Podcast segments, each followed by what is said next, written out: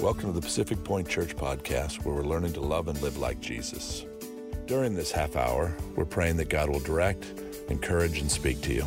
If you would like to partner with Pacific Point Church and our church plans, visit us at pacificpointchurch.com/give. At that same site, you can also watch and listen to previous sermons, read follow-up blog posts and extended notes, and even connect with Pacific Point Church on social media. We hope you're encouraged by today's message.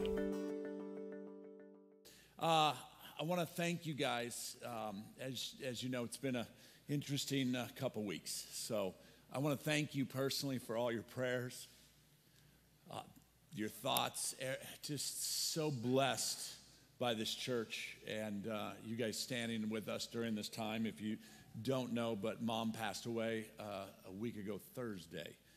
Um, and it's been, been an interesting time. It's been hard. Um, and then on the heels of that, McKenna lost her baby last uh, Wednesday. So it's been doubly, you know. But uh, God is good.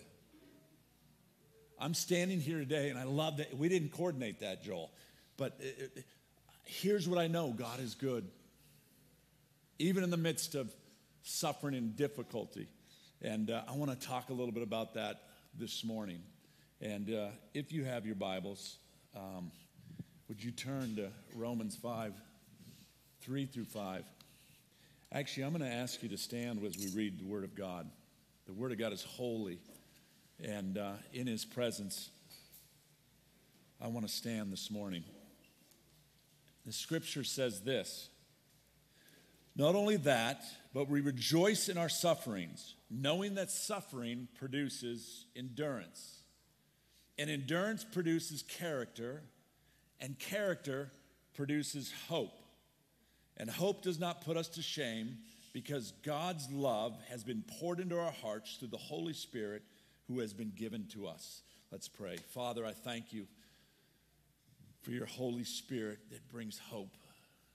God, I thank you that you are so good. Even in the midst of suffering, you are good. Lord, I pray that you would come into this place this morning and you'd speak to us. You'd give us ears to hear and eyes to see that Holy Spirit, you'd fall in this place and you'd restore and you would, you would heal. And you, Lord, I thank you that you forgive. God, I thank you that we can have this time. In Jesus' precious name, amen. Amen. You may be seated. I, am it's, we're in this series called The Holiness of God and talking about uh, what that really looks like. And one of the things that we decided to start off. And the basic understanding and what we said is this holiness of God refers to the absolute moral purity of God and the absolute moral distance between God and the ones he's created. When the fall of man came in, there's this division that happened, and a pure and perfect holy God was here, and man fallen was on this side. The holiness of God is what we see the difference between the two of us. And holiness literally means to be set apart.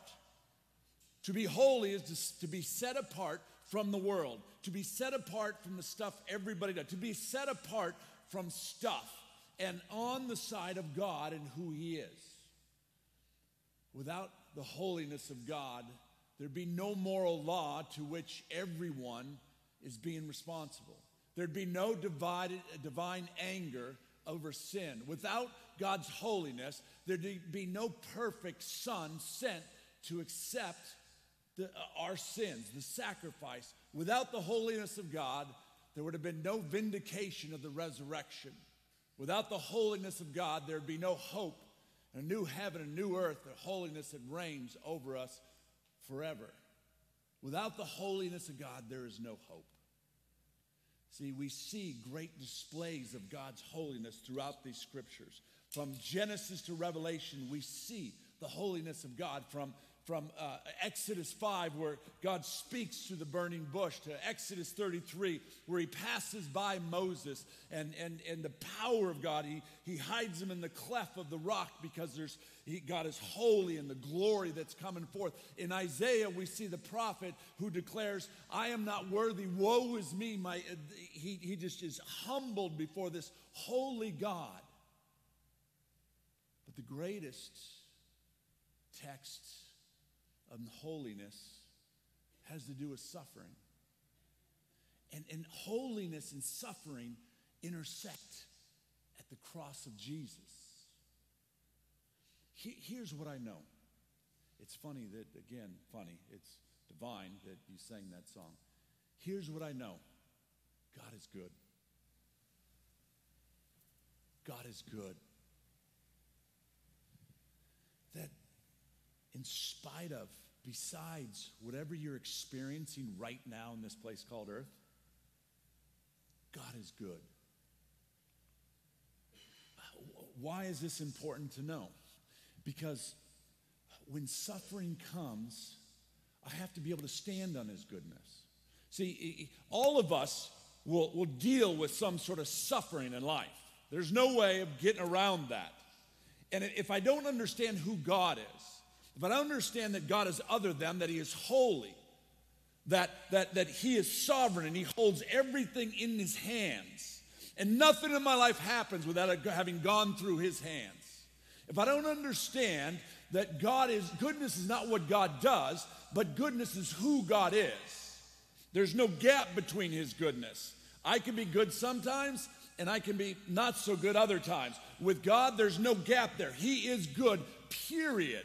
And when suffering comes, when difficult times come, when sickness comes, when death comes, when, when uh, jobs are lost, or whatever it might be, here's what I know that I know that I know that God is good. And it's not directed by circumstances. His goodness is who He is, it's who He is.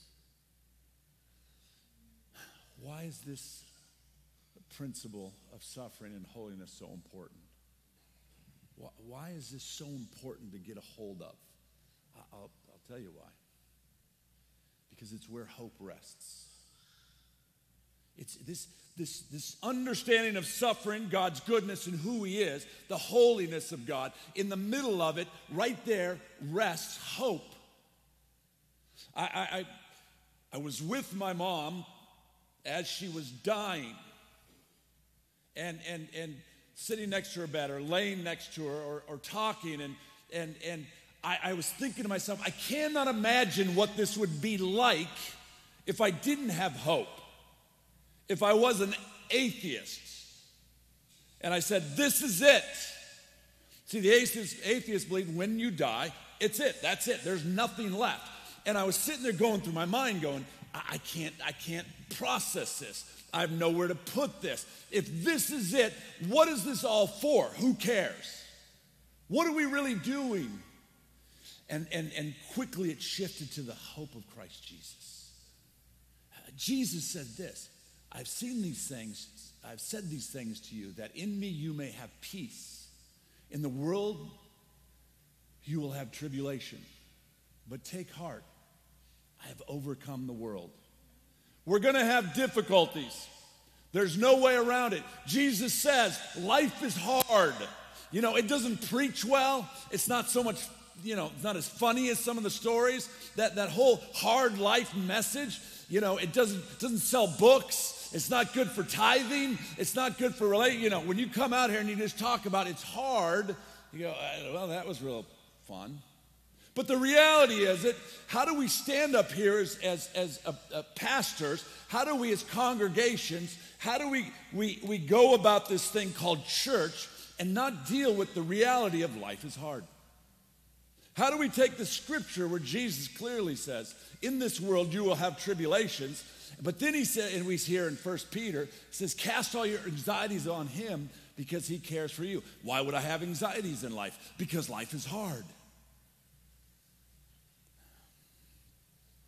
There's a, there's a false gospel that goes forth in America. I've preached it, we've all preached it on some level as a pastor, which is this come down here or raise your hand, let Jesus be your Lord, and everything will be great.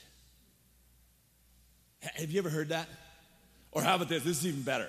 Maybe we try this one this morning. Hey, I'll tell you what, the offering basket's going around, and I'm telling you what, if you put the right amount, 10% of whatever you have, into that offering basket right now. Here's what I'm telling you God will, will multiply it over and over and over again, and you'll be blessed beyond wildest dreams. You ever heard that? I'm not telling you that God doesn't do miraculous things when you give, because He does. But I'm not selling it. You have to experience God's goodness in your giving. You have to experience who He is. Life is hard. And anytime a preacher gets up here and tells you anything different, he's lying to you. See, but the hope that I have is I don't have to stay here. This isn't forever. This isn't it. The beauty is I can cast my anxiety on Him. Why? Because He cares for me. Paul says it this way about life being hard in 2 Timothy For I'm already being poured out as a drink offering, and the time of departure has come. He's like, I have been, you know, we go into everything that he's been through. He's just like, I've been through it all, and it's time to get out of this place. I have fought the good fight, I have finished the race, I have kept the faith. And as I'm sitting in that and laying in that bed next to my mother, and I'm thinking about, about this, you know, what the atheist is going through and, and, and how I, I can't even process that and what hope looks like. And I'm thinking about this scripture and I'm thinking, this woman has fought the good fight, has finished the race, and has kept the faith. It's powerful. And it spoke volumes to me. And, and, and on Christmas Eve, it spoke volumes to my children as their grandmother, who was everything in their life. You know, grandparents, like they get to spoil, they get to give whatever they want, and they give them back, so it doesn't really count. You know how that works. You know, so you get to spoil and everything. My grandkids each got to look at this woman in, in her eyes and tell her what she meant,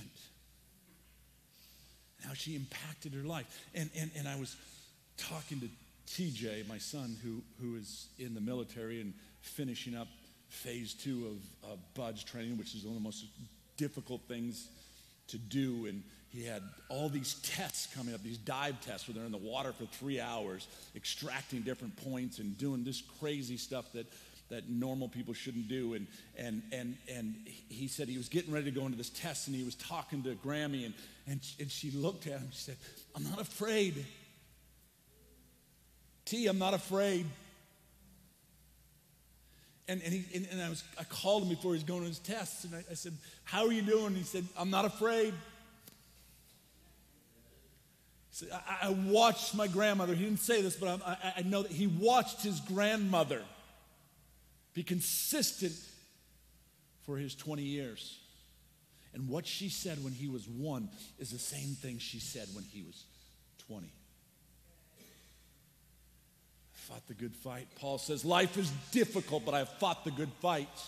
Jesus says, I have overcome the world that in me you may have peace.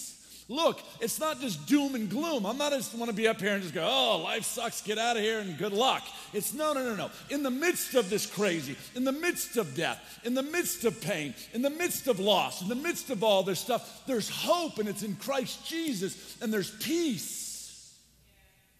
And what I've seen in my family and what I've seen in many of your lives during difficult times is the peace of God that surpasses all understanding, which speaks to me and tells me I can do this because of the Jesus that lives in me. It's powerful. And it'll change the world. It'll change the world. But here's the thing there are only two questions we ask when we suffer. And, and kind of do a mental uh, uh, accounting in your own life, which one do you, do you ask? There's two questions that we ask we suffer why or who? Now, the reality is, is most people don't ask the who one, but, but usually it's the why one. But I, I want to explain to you. There's two questions. The why, why did this happen to me? Oh God, have you ever, God, why is this going on? Why is this so difficult? Why have I lost my job again? Why have I lost my, a loved one? Why, why? God, why did this happen? How could this happen? What that does is it pushes us to a place of not being satisfied, of God isn't enough, not trusting who He is. It pushes us to a place of, of, of separation from God as opposed to sitting in His holiness and who He is and trusting Him. The who pushes you to peace. So when difficult times come, I don't look at and say why, I go who. the why question may never be answered this side of heaven. You may not ever know why. Now, the reality is this there's, we, we have practical brains and we can figure some things out. You know, I, I, I was talking to a, a friend who, who was talking about they, they lost someone and they don't know why. And I said, Well, what happened? And they said, Well, uh, he had a drug overdose. And I'm like, Okay, it is breaking my heart. I, I can't imagine that pain that you're going through, but I can tell you why. And we could, we could reverse that to uh, how we got to this point and take it all the way back to Genesis 3, the fall of man. But here's the reality why, the why question rarely gets answered. Why did I do a funeral 15 years ago for a three year old kid that died? Why did I do a funeral for a, a beautiful, vibrant 22 year old woman who had just gotten married and died of cancer some 10 years ago? And, and if you sit in that why question during difficult times, if you sit in that why question during, during, during hard times, you're, you're never going to be satisfied. You'll never have the right answer. Because it's not about why, it's about who. See, the who question was answered at the cross Jesus. Jesus. So when, when, when, when things are difficult, when things are going south, when it isn't the way you thought it should be and you don't like the way it is, I don't go, why, God? I go, okay, Jesus. Not Jesus, you did this. Jesus, give me your peace. Oh, Jesus, give me the strength. Oh, Jesus, help me walk through this to glorify you. See, where, where suffering and holiness meet, they meet at the cross. The question to ask when you're suffering is never why, it's always who. Hope, peace, contentment all come in Christ Jesus who stretched his arm. It happened some, some 2,000 years ago on a hill in Calvary where the Bible says that, that the clouds covered the sky and, and nails were driven into his hands and he, he hung on a cross and he bled. And they mocked him and they called out, suffering that I will never understand understand, suffering that, that, that we will never understand, a level of suffering that, that is just powerful, that, that allows us to connect with the creator of heaven and earth. Because let me tell you this there's only one Jesus, only one God that says, I know how you feel and can, ha- can have experienced what we felt, which is Jesus. Not Muhammad, not Joseph Smith, not any of the, none of these people. None of them claim, not Buddha, Jesus and Jesus alone. He knows what you're feeling, He understands what we've gone through. And He's hanging on a cross. And at that moment of suffering, holiness falls. You know why? Because He paid the price for your sins and mine. Holiness falls because, because my sins, I deserve to be on that cross. And God goes, No, no, no, no, I love you too much, and I'm perfect and holy and can't have relationship with you unless, unless your sin is dealt with. And he says, I'm not asking you to deal with it, I'm giving my son who will deal with it for you. And holiness falls. And it's a holy moment and a holy place, in a holy God, in the midst of the most gruesome crucifixion we've ever seen. You ever thought about that?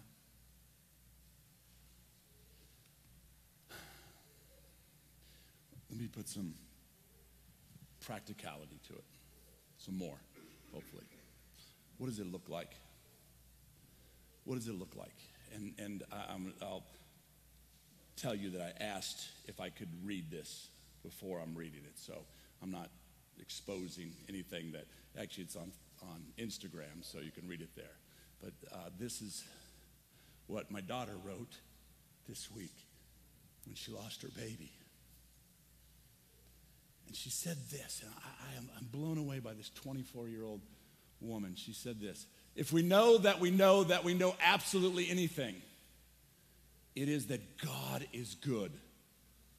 I'm blown away by the song that you sang, and then my message was all God is good.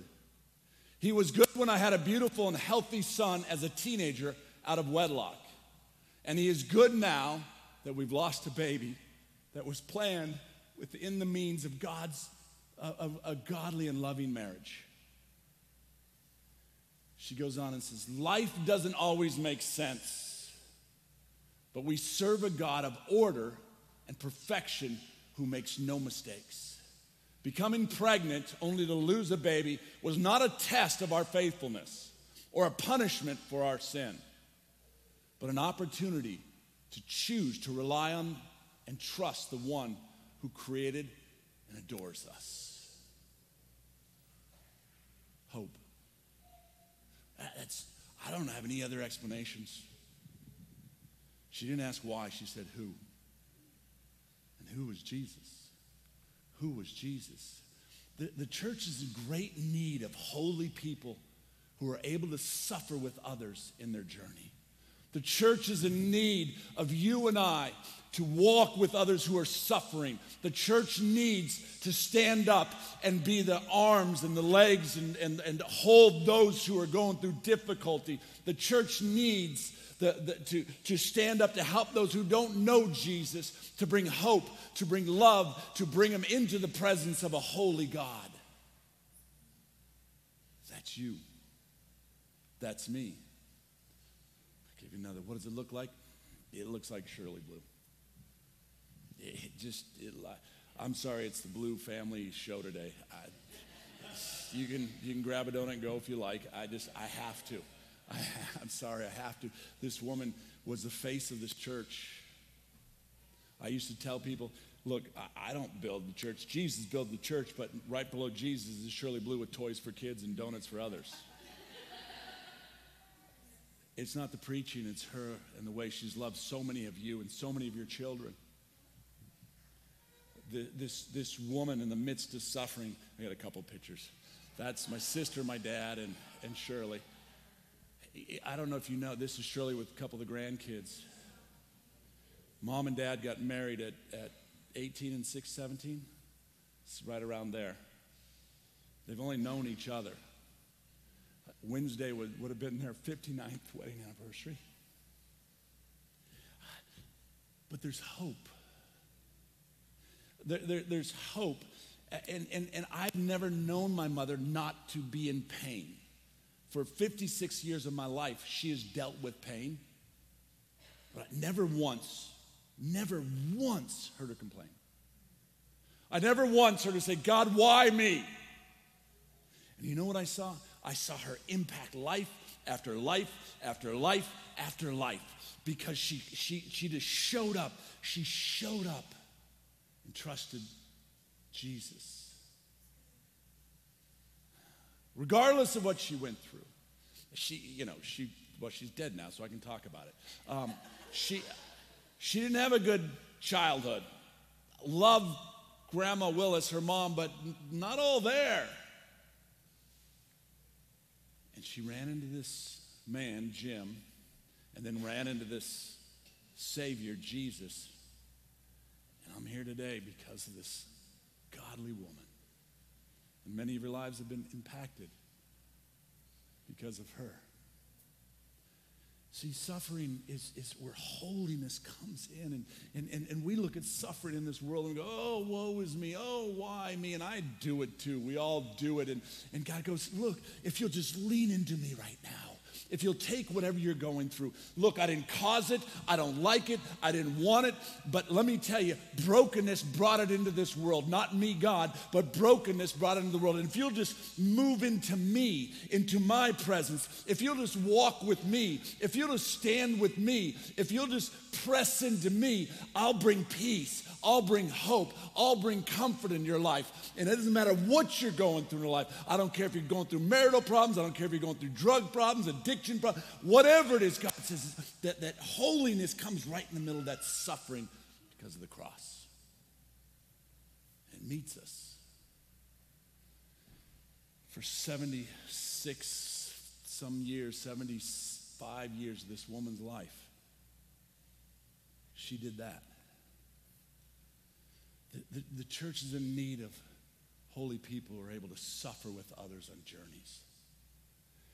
I can't tell you how many stories I, I, I'm getting from people that are like, where she's written things in the Bible and given it to them, or those stupid cards, those bookmarks, or whatever. She's just, I mean, impacting life. The church needs great people. They need, God wants you and I to, to stand with people, to take our hurts that God has redeemed and walk along someone else who doesn't have the hope and bring the hope of Jesus to them. How did she do it for 56 plus years? She abided. She abided. She abided. My earliest memories of my mom, earliest memories, and I, no, well, okay, that would be like, I remember, I, I remember one fight of my parents in my life. I was five years old. That's the only fight I remember where there's yelling. And uh, my earliest memories, other than that, that's funny that I remember that, um, was, was her coming in my room every night and singing Onward Christian Soldier, reading the Bible to me. My, my early memories later were this was her on her face at five in the morning. I'd get up and go to hockey, and, and my dad would take, and I'd walk by the living room, and here's this woman on her face on the couch praying, her Bible open, every morning. And I, I was like, whoa. She abided in Jesus. How did she deal with what she was How do you deal with the, whatever you're going through? You abide in Christ. You abide in the vine.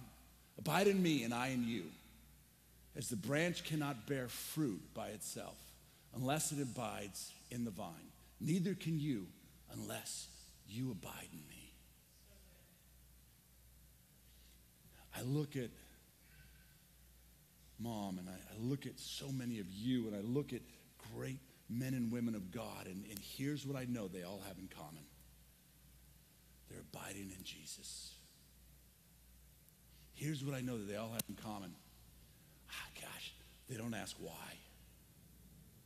They ask who. Here, here's what I know that they all have in common is Jesus. Is Jesus he, here's what I know that they all have in common they impact people who don't know Jesus. He, here's what I know that they all have in common people's lives have been changed because of them. That's what I want. That's what God calls us to. And when you abide in the Savior, He uses you. He uses you. You know how she did it? I know it sounds, let's say it the last two years. She would read her word every day. She would pray, converse with God throughout the day. Worship. Dear Lord, as a kid, I wanted ACDC, she wanted Sandi Patty. Painful. Sandi usually won. She worshiped each and every day each and every day. Uh, suffering should push you to the Father, not away from Him. In the midst of suffering is holiness. In the midst of suffering is holiness. God's holiness provides comfort because God is good all the time. All the time. What we have to remember is this in this world, it seems like so many things are out of control. So many things are out of control, and evil is everywhere and rampant and vile. But remember the holiness of God. What we have to remember is this that God is in control of everything. What He does is right. What He says is true. What He promises will always deliver, regardless of what you see, feel, and think. God is good, and in the midst of it, even in the midst of my pain. He does not cause it, He does not want it, but He allows it. Be real careful there. He is not the cause. The question is, what's the effect? And we have to preach to ourselves evil is not in control, and justice will not rule. Corruption is not king. Satan will not have a victory. here's what we know God is and will always be worthy of your trust for one reason He's holy. He's holy. He's holy. What we know through His Holy Spirit and through the holy power, He will defeat every evil thing, everything that we're dealing with, everything that's going on in our life, all the sadness, all the difficulties. What you can know that you know that you know that you can be assured of is this that He will deliver us and He will deal with it. Why? Because God is good. God is good. Hope meets suffering at the cross, and suffering is defeated. Hope meets suffering at the cross, and suffering is defeated. Hope defeats suffering right here. Ultimately, the hope that we sit in is consummated right here in Revelation 21, 1 through 4, as I finish with this. Then I saw a new heaven and a new earth. For the first heaven and the first earth passed away, and there was no longer any sea. And I saw the holy city, New Jerusalem, coming down from heaven of God, made ready as a bride adorned for her husband. And I heard a loud voice from the throne saying, Behold, the tabernacle of God is among men, and he will dwell among them, and they shall be his people, and God himself will be among them, and he will wipe away every tear from any mourning or from their eyes, and there will be no longer any death, and there'll be no longer any mourning or crying or pain. The first things have passed away. That's worth a clap, yes. No more pain, no more suffering. A memory that burns in my heart is the last, one of the very last conversations I had with, with mom, and, and I'll never forget it. My sister was there, my dad, and, and Chris was there at that time, and she said, You can go in and talk to her. And you know, she was going in and out. It was, it was hard. And so I went into her room and, and laid next to her and just started to tell her a little bit about the kids and asked her, how, how are you? A stupid question, like we all, uh, how you doing? How you doing? And, and I'll, I'll never forget, she raised her hands and said, to God be the glory. I'm like, I just.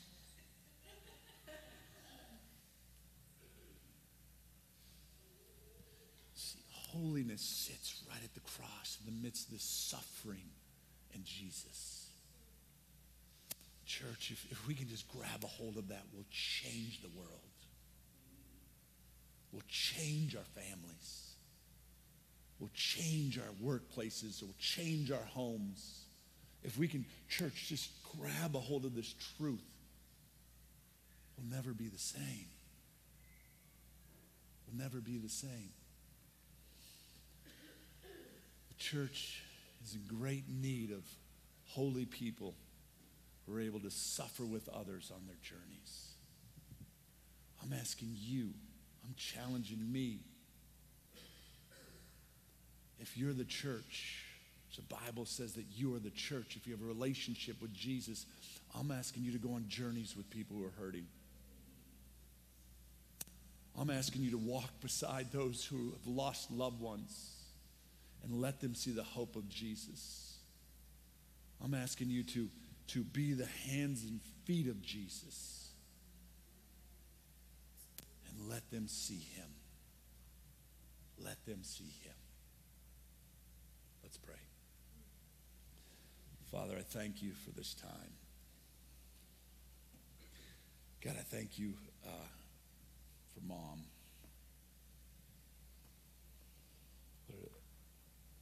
Woman that inspired so many of us. Lord, she loved you. Lord, let us, let us see her as that example.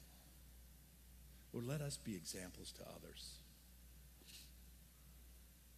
God, I thank you that there's in the, the midst of the suffering, there's, there's a holiness that you call us to, to experience as we set ourselves apart to you. God, it, whatever anyone is going through today, Father, that you might uh, be with them right in the midst of it. God, I thank you for your faithfulness. God, I declare that you are good. That you are good. And I say thank you. In Jesus' precious name I pray. Amen. Amen. Amen. I think uh, we're going to do, we've got some questions, Seth. We've been, we've been opening up to questions during this series, but how do you explain the absolute goodness of God to an unbeliever in light of all the suffering in the world, i.e., a baby or eternal cancer? Well, the first way is, is by your actions. What you, what you do, how you love someone unconditionally through that.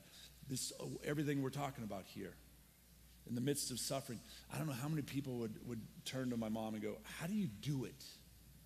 How are you doing this? Excruciating pain that you, you walk through. And she'd go, Jesus, Jesus. So it, it is first and foremost you and your connectiveness and relationship with Jesus. Now, the, the apologetic side of it says this. When people say, I could never serve a God or believe in a God who would allow babies to die of cancer. So then you break it down and you say this if God is God, which I believe He is, then He would be perfect. He'd be holy. He'd be gracious. He'd be merciful. He'd be just. He would be uh, uh, all of these things. And the Bible says He's perfect, and in Him there's no sin, okay? So if, if that is true, that's, if that's true, then let's look at what the world would be like if we pull him out of it. Because it's only because the hand of God is in this place that is crazy that it's not complete chaos. It's only because his sovereign hand is here that it's not war and debauchery and killing and perversion and just because the heart of man is wicked unto itself. Apart from Jesus, left unto ourselves. But God's hand is sovereignly in here. You know what hell is? When God pulls his hand out of a place. There's no more love, forgiveness, kindness, goodness, for all those things. That's hell. Ah, oh, the burning fire. I, I don't know. Maybe there's fire or not. But I know this there's no goodness. There's no redemption. There's no hope. Get another one? Where does the stuff that isn't good come from, and why does God allow it? Well, it goes back to Genesis 3. When man fell, God had perfection set in a garden. And he said one thing just don't eat of that tree. You, you have everything you want, just don't touch that tree. And that's a whole other theological debate on, on free will and all that stuff that I'm not going to get into now. But he said, don't touch that tree. In human nature, what they do? They touch the tree, they grab the fruit. At that moment, per- perfection breaks down and falls. So at that moment, what comes into this world is death, disease, pain, murder, hatred, all those things. So, where does stuff um, that isn't God come from? Fall of man, depravity of man. Why does God allow it? We made a choice and, and, and, and we disobeyed, and fallenness came. See, if, if with my kids, if I had to look at my kids and say, hey, I need you to love me, and I demanded that they love me, would it really be love? Get over here and love me. George, would that work? No. And God does the same with you and I. He's a gentleman. He doesn't grab us by the ear and you follow me because I'm a good God. No, no, no. He says, You experience my goodness in the land of the living. You experience my love. You experience who I am and you'll fall in love with me. And there'll be relationship. Is there any more? That's it. All right, as we get uh, music up here, and we're going to receive communion. You throw me one of those? I didn't bring one up. Thank you. Communion is a, a holy time. We receive, if you're new, we receive every week because the Bible says that when Jesus said, when you come together, he said, do this in remembrance of me. And uh, it's a time where we can kind of align our lives with His. And we go to the cross and we, we take those things that we need to repent for and we allow the blood of Jesus to wash over them. And we pray and we ask and we receive the time of remembrance of his goodness. And it said that on the night that Jesus betrayed, he took the bread, he broke it, and he ate it. He said, This is my body. It was broken for you.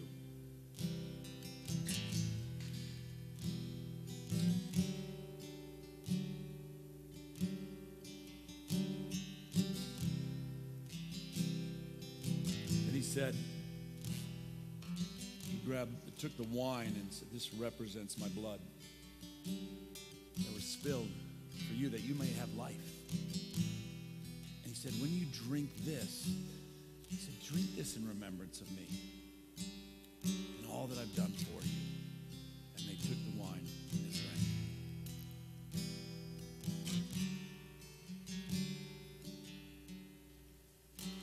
Father, I thank you for this time, for your word. God, let us sit in difficult situations in our suffering. Let us press into you, Father God, that we may be holy as you are holy, that we might bring hope to others, that we might, Lord, uh, be a picture of Christ Jesus. And I thank you for these men and women. I thank you for this church, the blessing that, that it is. God, let us be a light in the midst of darkness. In Jesus' precious.